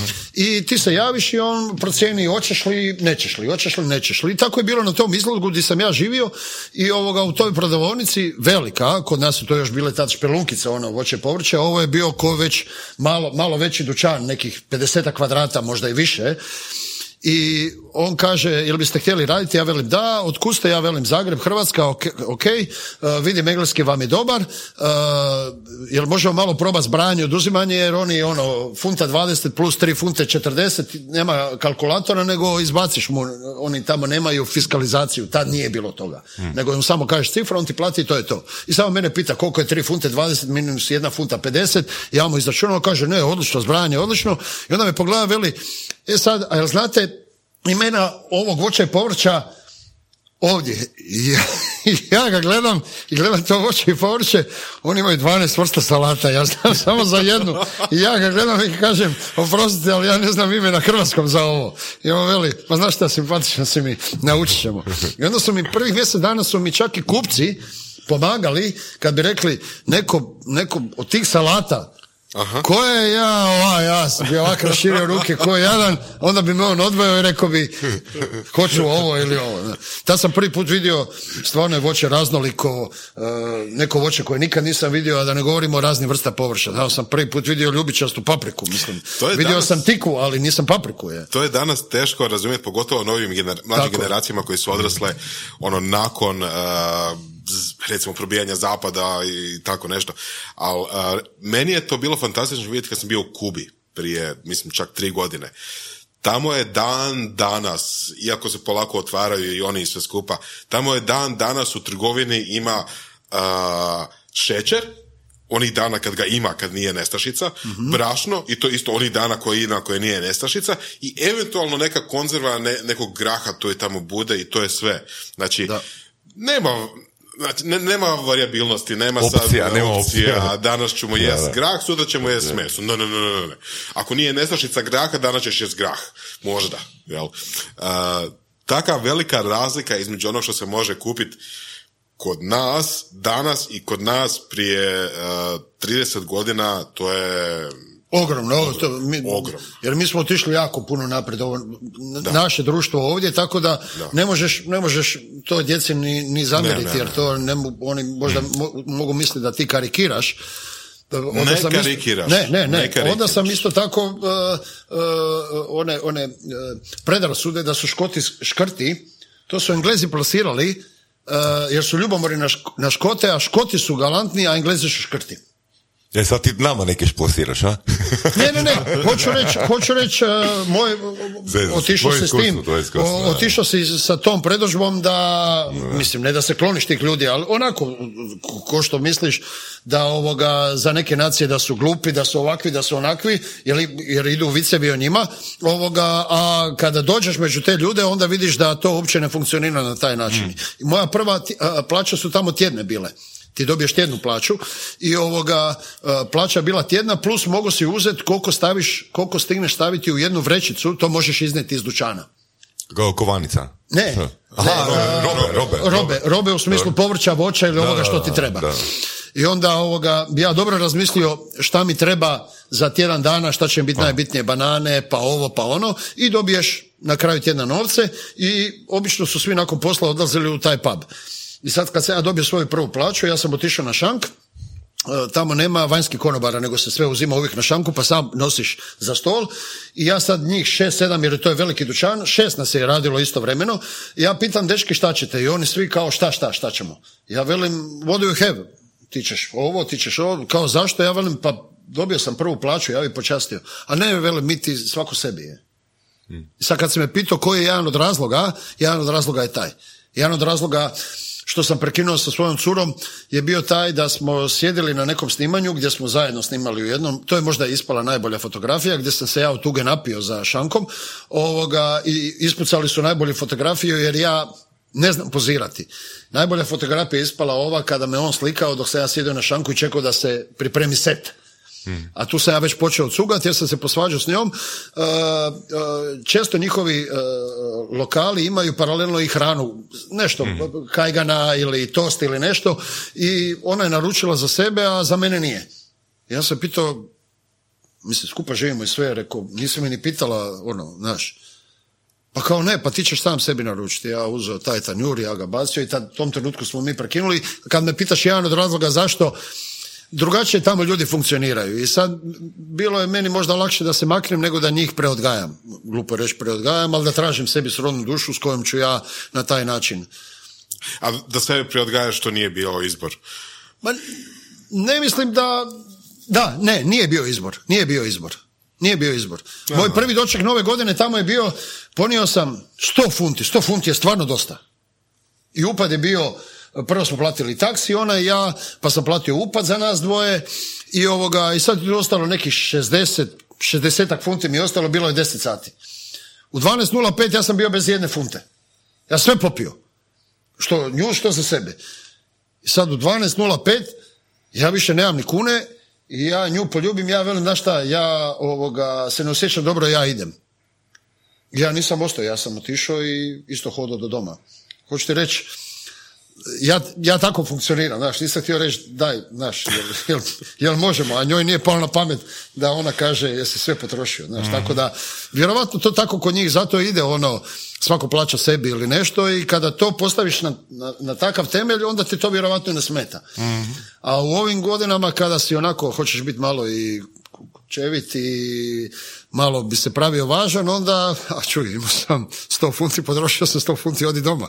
To ti je to, ti je to evo, tako je. I sad taj, ta, ta razlika od koliko 15-20 godina kad otvaraš svoju teretanu. Da, A, da. Možemo o tome pričati, kaj se tu događalo? Pa, gle, onda sam se vratio i onda sam otvorio svoj prvi kafić, pa drugi kafić, pa treći Kako je kafić. to išlo? Kaj si imao tri od jedan put ili? Ne, ne, ne, ne, ne. Kako sam ja zatvorio, tako bi otvorio drugi. Kako sam, ta, ovoga, samo je problem kod mene što e, bi meni trebao uz mene biti neko ko e, zna sa, sa sredstvima. Ja bi zatvorio svoj lokal i sa cijelim prometom bi otišao lumpat dalje. A tako se ne funkcionira. I jednostavno toneš sve dublje i dublje, a, ovoga, nikako ne možeš proizvesti onoliko koliko bi ti htio potrošiti. I e, ne mogu reći da je bio kultni lokal, ali bio je dobar lokal kod mene, recimo su Pips, Chips i Videoclips su snimali, e, su znali raditi svirke kod mene. Cool, Ne, cool. ne bi dolazili kod mene, to je bilo u Dežmanovom prolazu, jedan lokal koji ima dole možda, i to mi je e, Riper rekao da je jedan od dražih mu nastupa u jednom tako malom prostoru, a, atmosfera bila takva ko prvi spot od Nirvane. A, Nice. sp- Spirit, kako se zove? onaj? Smells like teen spirit. Tako je, da. Gdje je sve onako bilo mračno, nabijeno, gdje su se svi gurali, oni su se uspjeli skupiti u jedan čošak i, i cijeli bend i odsvirati i ovoga, to je jedan od ljepših koncerata bio tamo. To je bio moj lokal, onda sam imao jedan tamo u Sesvetama, nema veze, imao sam lokal e, na Ferenčici i ovoga, i onda sam e, počeo raditi s aparatima za kavu i tu sam zaradio prvu veću lovu i silom prilika me kad se otvarao jedan centar, Vita centar, vlasnik centra me bio pozvao da li sam zainteresiran da nešto probam sportski organizirati, da imam kafić. I ovoga, i tako je počela moja i trenerska karijera što se tiče, a paralelno sam i bildao i sve. I ovoga, i tu je nekako počela ta moja trenerska priča gdje sam shvatio da ovoga, imam smisla i za to. I sad sam evo u tim vodama, sve do jednog trenutka kada sam shvatio da mi bodybuilding nije nešto napet, upoznao sam jednog ronioca, e, dečko iz Mostara koji živi u Norveškoj, koji je jedan od jačih industrijskih ronioca i koji je rekao, pa ajde sad kad imaš vremena idemo zaronit malo bez boca na 15-20 metara, vidio je da me krenulo dobro, Kad je to bilo? Koje godine? prije pet godina. Prije pet godina. I ovoga, ja nikad nisam mogao uh, izjednačavati jer sam imao taj problem sa ušima. Uh, I ovoga, on me naučio kako da to savladam i jednostavno sam shvatio da taj mir koji ja imam sad odjednom pod vodom, da je to ono što se tražio cijeli život. Zanimljivo. Zato Da. si toliko dugo ostao? I zato sam toliko dugo ostao, da. I tu sam se, i tu sam tek sad, sad sam našao sport koji me, krivo mi što nisam počeo ranije, a možda s druge strane, u ranijim godinama ne bi imao toliko strpljenja e, na Pa, taj da, način tako nešto mi se trenirati. čini, to je nešto što... Sebe sam našao sad u, u tome. Da. I kako je, kako je taj osjećaj? Kako je... Ok, ima nekakve pripreme, naravno, prije a, natjecanja. Ali kako to zapravo izgleda kad si tam na licu mjesta i ideš ronit? E, kod, kod ronjenja ti je, e, ako Znači, govorimo o bazenu... Pričamo, pričamo o ronjenju na vrijeme, jel tako? Tako u, je, da. u ovom kontekstu. da. I jedno i drugo. E, ako to govorimo znači o bazenu. Ako govorimo o bazenu, ti u svakom trenutku možeš dići glavu i prestat. Znači, to je prva stvar koju mentalno ti moraš sam sa sobom riješiti, da tu muku koju ti prolaziš, ti je možeš prekinuti u svakom trenutku. Ok? Ovoga, a, recimo, to ja uspoređujem ko da uđeš e, Filipu Hrgoviću u ring i sad kažeš, ok, ti me mlati, ja kad više neću htjeti, ja ću izaći van. Ali te nešto vuče da ostaneš još jednu rundu, pa još jednu rundu, pa još jednu rundu, pa još jednu rundu, do trenutka dok e, ne izađeš van ili do trenutka dok ne budeš imao blackout. E, blackout to je nešto što sam ja usavršio u jednom trenutku sam vjerovatno bio čovjek u jednoj godini koji je imao najviše blackoutova. Savršio blackout. Da, ovoga, to su uvijek bile čak i, i, i klade, bacali su se oklade, ovoga, hoćemo se kladiti, to tri discipline, da će dvije, dvije sigurno u istom danu imati blackout. I, a, ja nisam razumio da a, je jedno fiziološki proces koji se dešava u tijelu, a drugo je tvoja volja. Ti voljom ne možeš odgoditi neke stvari koje dolaze. A ja sam mislio da snagom svoje volje ja mogu odgoditi blackout. Ne. Kada dođe do dotoka, prestanka dotoka kisika, ti možeš htjeti koliko god hoćeš, ti si ostao bez kisika. U tom trenutku ti padaš u blackout. I meni je trebalo jedno godinu, dvije, čak i tri, da dođem u fazu uh, da sam razumijem da to što sam ušao u blackout ne čini me većim muškarcem zato što sam ja to napravio, nego jednostavno čovjekom koji ne zna procijeniti kada treba prekinuti nešto. I kada sam to savladao, kada sam to savladao, postao sam uspješan ronioc. Post, počeo sam postizati bolje rezultate, dobio sam povjerenje trenera, što je velika stvar, jer ronjenje je specifičan sport i ti moraš imati strašno povjerenje u trenera i trener u tebe.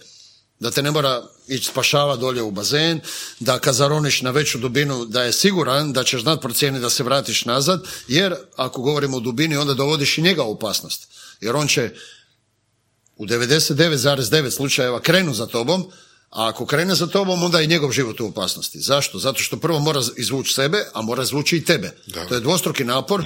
Pri dvostrukom naporu brže radi srce, brže pumpa, uh, kisik se brže troši i dovodiš i sebe i a ovoga pogotovo opasnost. Tako da ovoga uh, moraš zaslužiti povjerenje trenera. Kad sam zaslužio povjerenje trenera, onda mi je on pomicao polako granicu i govorio mi je, ok, sada probaj procijeniti kada si već onako kada ti se ljulja, kada ovo, onda izađi van, a onda mi je nekad rekao, a sad riskiraj, pa ako uđeš u blackout, uđeš u blackout, ako napadamo medalju, mislim, ako govorimo o tome. Tako da, ovoga, e, na, na to se svodi. Ronjenje ima tri faze.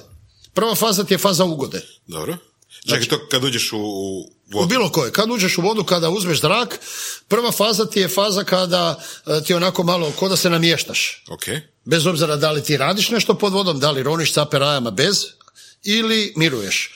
Prva faza je svima jednaka, to je ko neko namještanje, malo ti je neobično jer imaš puno zraka u sebi, napakirao se neki kisik još dodatno, ovoga, objasnit ću i šta to znači. I onda, nakon nekog vremena, nakon koji jedna trećine ulaziš u fazu ugode. U, to je krasno. I tu si tu onda doma, onda ti ili miruješ ili super, ili prestaneš konačno razmišljati ni o čemu, znači trudiš se razmišljati da ne razmišljaš. A u slučaju ako roniš, onda brojiš e, koliko puta si zamahnuo rukama, e, brojiš one crte koje su na dnu bazena pa i gledaš kad će doći slovo T, kad dođe slovo T moraš vizualizirati, aha sad ću rukom dotaknuti zid, okrenut ću se desnom rukom, ruke mi moraju namještene biti iznad glave, odgurnut ću se, zašto? Zato što e, pogreška koju napraviš u vodi je puta sedam u odnosu na pogrešku koju napraviš na ovom našem zraku. Otpor. Otpor vode je puta sedam, Trebaš više energije da se iskopaš van. da, e, ne samo to, nego grešku koju napraviš je puta sedam u odnosu ako ti recimo nisi dovoljno zamahnuo rukom, e, ako govorimo u trčanju. A u vodi je tvoja greška ako nisi ispravio stopalo puta sedam. Toliko te koči. Tako da moraš misliti na sto stvari što, što više uđeš u neki mod da ne razmišljaš o svemu tome nego da ti uđe u, meha- u, u, u- u neku tvoju rutinu, to si bolji. Na kraju ja sad uopće više ne razmišljam o tome osim zadnjih 50 metara i onda počinje faza kada ja, meni se dešava da ko da ulazim u tunel.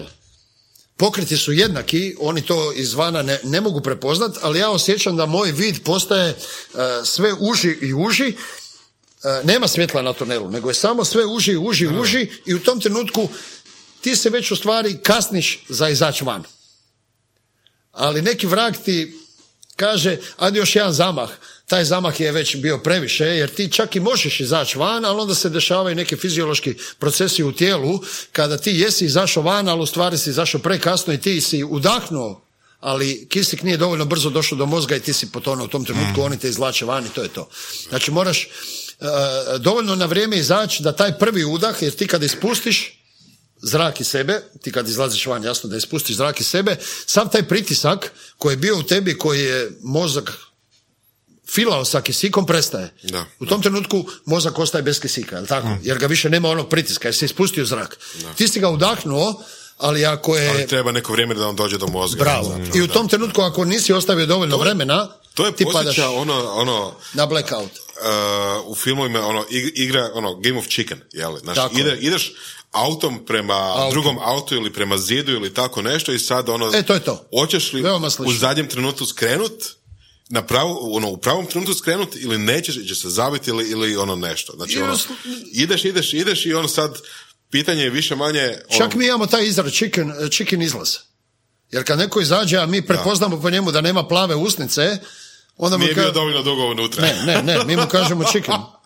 Ne vrijeđamo ga, svako ima svoje razloge i obično vrhunski e, e, ronioci se na to ne naljute. Da. Možda ti nije bio dan, možda se nisi mogao više ni fizički natjerat, možda će u drugom zaranu biti bolje, ali na početku mene, mene je bilo samo mi nemoj reći da sam chicken, radije ću ostati dole zaleć, dok mi ne baciš ključeve ja ne izlazim van. Znaš, to je bilo neka moja filozofija, ali je e, naučila me s jedne strane, a s druge strane mi je dala prednost da znam šta znači blackout. efektivno radi se o tome da ono ne izađeš van dok skoro, dok skoro ne umreš. U principu da. U principu da. Pogotovo ovo recimo u Dubaju, ja sam zakasnio za jednu sekundu, sam izgubio šeto mjesto prošle godine, sad se spremam ponovo za to. Tu stojiš na konopu jer je tu e, Dubaj je jedino takmičenje gdje se dijeli lova. Gdje je već velika novac u igri, to je jedan šejk koji organizira 13 takvih različitih takmičenja, između ostalog i, i ronjenje. Onda ima i sokolarenje, pa neka, vožnja džipevima po pustinji ovo. A budući da znamo kako tamo ekonomija funkcionira, prva nagrada je 100.000 eura, druga je 80, treća je ovo i tu svi stišćemo i više nego što mislimo i svi izlazimo na knap, svi izlazimo na zadnju sekundu. Neko ne izađe, neko izađe, ali to je to gdje ti ideš na sreću, ako mi dođe, dođe, ako mi ne dođe, neće mi doći. To je u principu zahtjeva. Kad dođeš na jedan ta- takav vrhunski nivo, u principu ideš do zadnjeg, do zadnjeg. Jako rijetko tu ima, možeš kalkulirati. Jako rijetko, ako govorimo o vrhunskim rezultatima, jer smo svi tu negdje, ako govorimo recimo o mojoj disciplini. Ajmo pričati o Guinnessu. Guinness je ispo slučajno, jer smo sudjelovali na jednom ispitivanju u Splitu, uh, gdje je, ja ne bi sada prejudicirao, ali kad se desio onaj Kursk, ako se sjećate podmornica koja je potonula, ovoga, uh, Amerikanci recimo sebi nikako ne bi mogli dozvoliti uh, tužbu građana protiv američke mornarice. Ja to idem u glavu ono što bi se reklo. Ja ne kažem da bi država bankrotirala. U, kod Rusa je to bilo drugačije. Oni su svi dobili sp- spomenicu i priča je s tim završila. Nema odštete, možda ima, možda nema, ali govorimo o nekim sitnim novcima. Zamislite da je 280 Amerikanaca poginulo, a da američka vlada nije poduzela sve, vjerovatno bi ne bi bilo istraživanja sada u svemiru, nego bi ti novci koji su potrošeni za sondu koja je otišla na Mars bila isplaćivana obiteljima. I oni svakako traže i za nasu, i za podmorničare, i za sve način kako da uh, u slučaju nekog escape iz podmornice ili uh, ako govorimo o space nekom programu, njima je jednostavnije raditi istraživanja E, a Hrvatska je zemlja koja ima najviše ronioca koji mogu držati dah, što je fascinantno, držati dah preko šest minuta. Veliki broj kod nas ima ronioca koji to mogu napraviti. Zanimljivo. Fantastičan podatak, mi smo zemlja koja nema veliki broj stanovnika, čak nema ni puno uh, ronioca, ali se poklopilo da, ako gledamo na taj način, o držanju daha kao o držanju daha, čak i u ostalim disciplinama, gdje mi smo al pari jednim Francuzima, Da, su imali skroz. da, jednim Rusima, Da. I onda su... uh, jednim Talijanima i čak smo, ne samo to, nego smo bolji. Ukupno kad sve skupa zbrojiš, mi smo i bolji od njih kad bi uzmeli sve te neke discipline. I ovoga, jasno je da je Kanađanima, Amerikancima doći u Split puno jednostavnije nego da oni nas šalju tamo. I oni su donijeli svu aparaturu i bilo je to neko ispitivanje i mi smo sada između ostalih morali disati u jednom od tih istraživanja. U jednom trenutku ti ležiš na stolu, ima osam ekrana oko tebe, 12 tehničara, doktora, e, e, fizičara, ovih, onih koji ti mjere, paralelno ti mjere krv iz jedne ruke, iz druge ruke, iz e, brabila ti je u vratu, svašta nešto i oni ti u jednom trenutku su mi dali da dišem čisti kisik i nakon toga sam ja trebao držati dah. E, Neki rekord je do tada bio 17 minuta, iako je Goran, e, e, e, moramo jednu stvar e, razlučiti, a to je da e, držanje daha na suhom i držanje daha u vodi je velika razlika. U vodi je puno lakše zbog toga što te voda pritišće i lakše ti djeluje na ovo. Držanje za neki 20% je teže držati dah Opa. Na suhom. Da, nisam razmišljao Mada mi imamo i takve Da, vježbe, ali u vodi je puno lakše. Što si dublje je još lakše. Zato što te više pritišće. Ok, ali ovo je bilo na suhome i dečko prije mene je napravio nekih 18 i po, skoro 19 minuta i ovoga, što je isto bilo vrhunski rezultat i nakon toga sam došao ja ja sam ko da sam ušao u neki mod. Ja sam dišto prvo čisti taj kisik, makli su mi iz usta, napucali sve te igle u mene i rekli su mi Buda koliko uspiješ, uspiješ. Taj čisti kisik ti daje prednost, recimo, laički rečeno, ako ti možeš držati dah kao amater jednu minutu, kad bi se nadisao čisto kisika, držao bi je tri, možda četiri, možda čak i pet. U mom slučaju je to bilo, ja mogu osam minuta, ja sam uspio na suho izdržati 21. I u tom trenutku, kad užasno mi je teško bilo, bol je već bila velika zato što mi je ošit ušao skroz u ovo jer se to sve skupa spojilo. E, više sam prestao zbog boli nego zbog toga što mi je bilo loše, a i e, po, po kisiku i po spravama koji su oni rekli, on je blizu toga, jer oni vide. Ti spravu ne možeš prevariti. Ti možeš reći, ja više nisam mogao, on će ti reći, ja mogu se, ja vidim na spravi da si mogao, jer kisik ti nije toliko pao da se susreo sa CO2. Jer oni vide trenutak kada se to spaja, kada se spoji, Da. to je blackout. Da, da. A oni vide, ako nije spojeno, ne. Meni je već bilo, prelazilo tako reći jedno preko drugo, ulazilo jedno preko drugo i ovaj viko dosta je dosta, ali ja nisam htio pustiti dok on nije rekao 21 minuta jer mi je već govorio koje je vrijeme. Na 21.03 ja sam prodisao. I onda on meni rekao, Buda, pa ti bi mogao i oboriti ovaj rekord. Preko 23 minute. I nakon smo se nas dvojica dogovorili, krenula je priča sa autizmom, povezali smo sve to skupa u jednu priču da to bude priča za svu djecu sa autizmom i djecu s posebnim potrebama. A, javnost je dobro odreagirala, e, skupljeno je nešto novaca, ja sam oborio taj rekord koji meni nota bene ne znači ništa, meni je više bilo ovo bitno, da se, da se svijest o autizmu više o- ovo, a ovo mi je bila neka samo moja mala zadovoljština u jednom trenutku Znači ima onih 7 milijardi ljudi na svijetu, Ne. I ti si... a ja sam najbolji. Strašan je osjećaj. Ne, ne, onako, što god da je to bilo, da je to Nice. pikulanje, da je to ovo, a nije, ovoga, u jednom trenutku, znaš, nije sad da sam baš posložio šibice po redu, pa sam ja čovjek koji je složio najviše šibica. Ovo je neki trud bio, ne, ne, ne minoriziram ni ove Guinnessove rekorde, nemojte me krivo shvatiti, ali ovoga, uh, u jednom trenutku sam rekao, pa ovo je blizu sporta nekoga, ovo je čak i je malo sport, malo nije, malo je ekstremno, malo nije, ovoga, pa evo, najbolji sam na svijetu. Da, e, sad kad sam kod Guinnessa, jedna, a, jedno pitanje. Jel se to plaća? Ne, ti moraš platiti da, da ti Guinness prizna. Jel da? Da, ti moraš platiti da bi ti Guinness došao. Da, da. Ovoga, I to su skupi novci, to je 6000 eura. Aha, aha. Da bi ti došlo. Tako da je naš plan, ovoga, mi smo to snimali, postoji druga varijanta, to je onda oni odobravaju ili ne odobravaju sa snimanje sa četiri kamere koje ti po- mo- moraš poslati njima. Jedna gore, jedna dolje, jedna ovakva, jedna onakva i onda na osnovu toga oni će procijeniti da li će oni to odobriti, da li neće, oni poštuju to oni znaju da je to to, e sad da li će oni to staviti u knjigu ili ne, to je sad ovisi o njima, ali ja sam, kad sam razgovarao, ja sam razgovarao sa ljudima koji su skupljali novce i dali. I onda smo se mi odlučili za ovu drugu varijantu kamera, Jer ja sam rekao, znate šta, ja svojih pet minuta slave sam sam sa sobom doživio. Ajmo radije tih šest tisuća eura da centru za autizam nego njima. To je bila neka moja vizija. Tako da ovoga e, i meni je draže da je taj novac otišao. Ovo sad što idem u Kanadu, Kanada je spremna isfinancirati i Guinnessa, ja sam im postavio uvjet i da moraju ovoga e, donirati centru za autizam, a meni ako nešto ostane, ako mi nešto budu platili, to ćemo napraviti. S tim da moj plan ovoga i plan mog trenera je, to sad mogu i javno reći, jer se već o tome zna, e, da se ne bi ja stalno naganjao sa tim jednim Španjolcem ili sa Goranom ili sa nekim Rusom o, po par sekundi, e, ja idem napast 30 minuta. Bem ti Buda. Da, idemo napast 30 minuta, ovoga, to je naš plan. Ovoga, pa neka to ostane narednih 10-15 godina da me niko više ne, ne, ne cima, pa se vi braćo onda... Vi se onda, vi se onda kusurajte kako god hoćete. To ono, pogledaš jednu seriju ovoga, jednu epizodu serije neke dok je Buda pod vodom, a? Da. Jer realno ja sam na ovo 24 ovoga što sam sad napravio, 24.11, ja sam po mojoj procjeni i po procjeni trenera mogao još minutu i pol do dvije.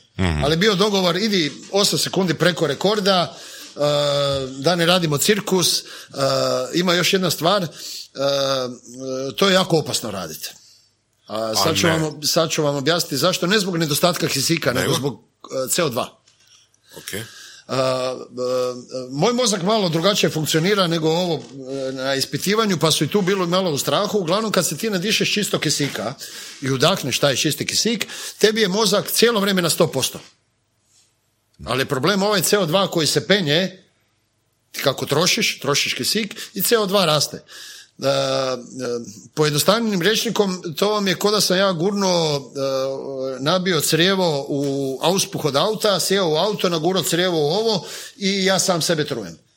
Tih mojih 24 minute u principu je ništa drugo nego trovanje samog sebe i niko od nas nije prestao zato što mu je pao kisik. Ko što je inače slučaj u ronjenju, nego zato što je CO2 toliko visok. da, da. E, a kad se otruješ sa CO2, tebi malo šamaranja ne pomaže, nego samo defibrilator. Znači, samo te mogu oživjeti sa elektrošokovima.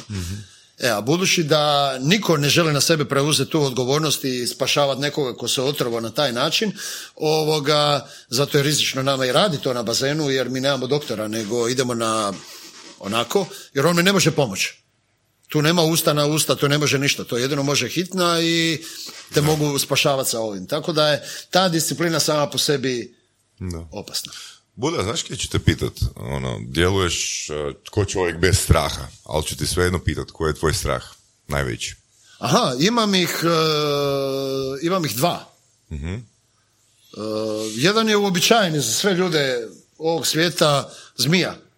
Ozbiljno? Da. E, ne u smislu da ću ja pobjeći recimo na moru gdje mi ljetujemo, mi živ, ono, smo u, na mjestu gdje nema nijedne kuće oko nas i pojavile su se dvije, tri zmije. Ja nisam gledao koje su, ja sam ih ubio da društvo za zaštitu životinja da me, možete me tužiti, možete me tužiti, možete što god hoćete. E, puzala je tamo, ja nisam gledao, vidio sam da je smeđa, ja sam uzeo štap, ja sam nju lupo dok se nisam umorio. A da si to na face stavio, čak i neku fotka bila, jel tak nešto? Tako je, da. I, onda ovoga, i onda se nazvu prija, onda se nazvu prijatelja u Split i ja velim, gledaj, tu sam ubio neku smiju i on kaže, dobro, aj sad mi reci kak izgleda glava, veli, nema, ona- ja sam rekao, nema ta ni glavu, ni rep, ta više nema ništa. Ovoga, onda ja sam recimo bio u nekim specijalcima u vojsci, čak sam i jeo zmije. Jer smo morali naučiti to sve i ne, ne baš takav strah, ne da sad ona se pojavi da ću je, ali recimo eh, kad je vidim na televiziji ja okrenem jer osjetim koju jednu nelagodu. Ok? I drugi strah koji je sad smiješan, ja hobotnicu kao hobotnicu ne mogu uzeti golom rukom. A loviš ih. Lovim ih na pušku, ubiću je na pušku i ne mogu je uzeti golom rukom jer eh, kad mi se omota oko ruke, ja imam osjećaj da ću dušu ispustiti, da ću ispovratiti sve. I ja sam cijelo vrijeme mislio slabić si, slabić si, slabić si. Recimo moja žena uzme hobotnicu u ruku, okrene joj glavu, kad ja donesem, napravi salatu i to sve. A ja imam taj problem, u rukavicu je mogu, ako je odijelo preko uzet ću je to, ali na golu ruku ja imam osjećaj da se davim, ne znam kako bi vam objasnio. Zato ja svaki e, strah ljudi apsolutno poštujem. Neko ima strah da skoči na malu klupicu i ja zbog ovog svog straha ispoštujem njegovo, ja ga nikad neću tjerati da napravi nešto što je preko njegove, ako govorimo o trenerskoj karijeri, ja to uvijek uspoređujem s tim. Ko kaže da ti moraš visit na tom vratilu? Gdje to piše? Ne moraš. I ovaj moj prijatelj koji mi je rekao kakva je glava, mi je jedan put rekao Buda, ali nemoj, gdje piše? Gdje napiše da Buda mora sa golom rukom uzeti hobotnicu? Nemoj si to uzimati kao nešto što će te uh, obilježiti kroz cijeli život da ti sad si nesiguran u sebe jer to nisi. Možda će ti jedan dan doći, a možda ti nikad ne dođe. Ali nigdje ne piše da u ljudskom rodu da ti moraš uzeti hobotnicu. I ja sam tu, uh, tu dilemu sa sobom riješio. Neću je uzeti u ruku i gotovo. Da. Nije me strah kad je vidim. Ja je nabodem ili bilo kako ubijem je ako je mala, neću. Ovoga, Ali... ali... gleda na YouTube ono kao Japanci jedu žive hobotnice, žive... Ne, nisam, nisam, nisam. Ja bi to čak mogao i pogledati, ali kad je riječ o meni i kad ona onaj priljepak stavi, a to mi se par puta desilo, kažem ti, ja sam imao osjećaj da ću duši ispustiti. Ja sam mislio da sve što sam pojeo zadnjih pet dana da ću ispovratiti. Odvratan osjećaj, evo. To su recimo dva straha koja ja sam sebi mogu reći da ih imam. Evo. E, Ne glumim da, jasno, ako njih pet navali na mene, u nekoj tuči da ćete biti strah kako će to sve skupa proći, ali nemam nikakav strah da. ću se postaviti na njih pet. Da. Ali, Da, znači, unatoč tome što smo pričali o svemu što si radio, znači od, od košarke... Čekaj, još je na neki specijalist stvar- bio, Da, da, ovaj, i- evo, ovaj. sad, Da, da. sad, sad sam čuo da još nećemo i mogli pričati jeli, o, o, toj, o tim specijalnim postrojbama u vojsci, jel da? pa dobro, to je, ja sam ona stara garda koja je išla u onu JNA, jer sam ja toliko star da sam bio tamo i ja kad je bila ta vojska u pitanju, ja sam rekao sam sebi, ja sam bio ona prva generacija koja je upisala fakulteta, morala ići 15 mjeseci. I ovoga, da, bilo je, bilo je, bilo je 12 plus 3, prvo je bilo samo 12, pa 12 plus 3, 3 ideš ako padneš godinu ili tako nešto, upišeš fakultet, a onda je bilo, su donijeli odluku da bez obzira upisao fakultet, ne upisao fakultet, svi idu 15 mjeseci i gotovo, kao. Valjda je to trebalo biti bratstvo jedinstvo, ne znam ja šta li. Jel to onda bilo isto? Ako će ići u vojsku, bit ću ono... Da. Točno to. Jel je? Ono, Točno to. Točno to. Ovoga, i bilo je nekih veza koje sam ja mogao potegnuti ovako i onako. Ja sam rekao, a znaš šta, ideš 15 mjeseci i ovako i onako. Ja sam otišao na tu, ta se zvala regrutacija, ja sam rekao, znate šta, stavite me tamo gdje se kolje, gdje se ovo, gdje se ono, još sam nakitio da sam problematična osoba, da imam nož, da ovo, jer sam mislio legija stranaca, bla, bla, bla, nešto, nešto nabrljat i tako sam upao u, u specijalce. Završio sam u Pančevu, Nišu i u uh, ovoga uh, uh, na kraju u Pančevo, Niš i Kraljevo. Ta tri grada sam imao te neke obuke i tako da, eto, to Znači, je... ono, između tebe i James Bonda, ono, Ma ne, ne, ne, ne. Ta, Čovjek bi se trebao zapitati, Sad kad ono, gledam dečke kako rade, kako, kako ova vojska radi, ono su neki sitni mali specijalci, ajmo ih nazvati. Ovi sad dečki što rade, to je na jednom takvom visokom nivou da im ja ne bi mogao torbu nositi. Znaš, ali u ono doba, kako sve napreduje, napreduje i to. Znaš, prije je bilo uh, dva utega, izliješ dvije konzerve isprazniš, unutra uliješ beton, staviš š- štangu i sad napraviš uteg. Tako su prije izgledali utezi. E isto tako sad ja uspoređujem te specijalce sa ovima danas, to nema ovoga, nema nikakve poveznice, to nije bilo ni nalik ovima. U tom trenutku se tebi čini ja sam nešto napravio, preživljavao sam, jeo sam zmije, ali je smiješno u odnosu kud je vojska kao vojska sada otišla, evo to. je. a mislim da bi od tebi se moglo snimiti ovako dobar javno film. Ali da, al da, al da bude, bude kaskader u njemu. Ali da bude, bude kaskader u njemu. Kaskader za glumca. Ali, sad ću vam reći, najsmješnija scena kaskaderske moje ove karijere je bilo kada nas je pozvala ekipa nije jedan filma, nego uh, da li je to bilo Sarajevska ili neko već, ovoga, na snimanje na pletice. Trebali smo uh, na odjevnoj špici i na završnoj špici, uh, film se zvao Twice Upon a Time kao neka bajka, uh, nas su obukli kao ženske, i mi smo trebali vjeriti iz jezera samo glave sa perikama ovo i znate kako ide one odjavne špice, ono znaš kao te četiri vile odlaze ili dolaze ili bilo šta. I ovoga, bio je prvi mjesec, bilo je strašno hladno, temperatura pritisca je bila 3 stupnja. I nas su namazali s onom kitovom mašću i ovo, i sad ja izlazim iz te kamp kućice, a ova tri, oni su stvarno visoki 161 cm. I ja sa svojih 191 i ovaj me gleda u onom grudnjaku, taj glavni šef svega i veli, a di ste mi ovu poslali? I ovoga, sva sreća nismo morali hodati, nego su na samo glave bile, ali se sjećam da su se svi bili smijali, jer smo mi morali kao malo onda ustati, te sve grudnjake i to zabaciti u kosu i onda odlazimo kao mi nešto odlazimo. Ovoga, ali recimo primjera radi, naveo sam primjer da je e, za to snimanje tih 12 minuta, sve skupo odlazak na Plitvice, povratak, ja sam u 12 već bio nazad u Zagrebu, sam dobio 950 maraka. A moja mama radila 30 dana, predavala za 200. I onda, znaš, ja sam donio doma te novce, ona prvo nije mogla vjerovati da je tako nešto to plaćeno, pa sam imao prvo razgovore, jesam li ukro, jesam li u nekim problemima, jesam li ovako, jesam li ovako, nije mogla vjerovati da neko takvu budalaštinu, a veli on, on vam to napravio besplatno. kamoli, kamoli za te kje, znaš kje ja mislim ovoga, Vorki, da se Buda je sad, koliko imaš, ono, 54 si rekao, 53? 53, da. Znači još ima dobrih 30 godina da još ono nekih ono desetak aktivnosti uloga isproba, na? Apsolutno. Ha? ja. Tri. Guinnessa u raznim područjima. 3-0 Guinnessa, na? Da, Eto. to je, to je Buda. Buda, ono, stvarno da- si nenormalan, lud i ono, ja ću sam vas puno, fakat, sorry, e, sorry, puno ne, sam vam ovoga... Nisi ti ništa, ono, znači... Apsolutno, to je, to je... Ali mi je bilo, baš mi, je, Ovo je za baš mi je film. super bilo s vama. Baš Ovo mi je za film, ne za podcast. e. Buda, legenda si, fakat ono, čast mi je Hvala na pozivu. Hvala Saša, hvala na pozivu Ivane. Slušali ste podcast Surove strasti. Ako vam se sviđa, lajkajte. Ako se slažete s gostom, komentirajte. Ili ako se ne slažete, Ako imate pitanja za ovog ili druge goste, pišite nam u komentarima. šerite nas prijateljima sa sličnim interesima i čujemo se u sljedećoj epizodi.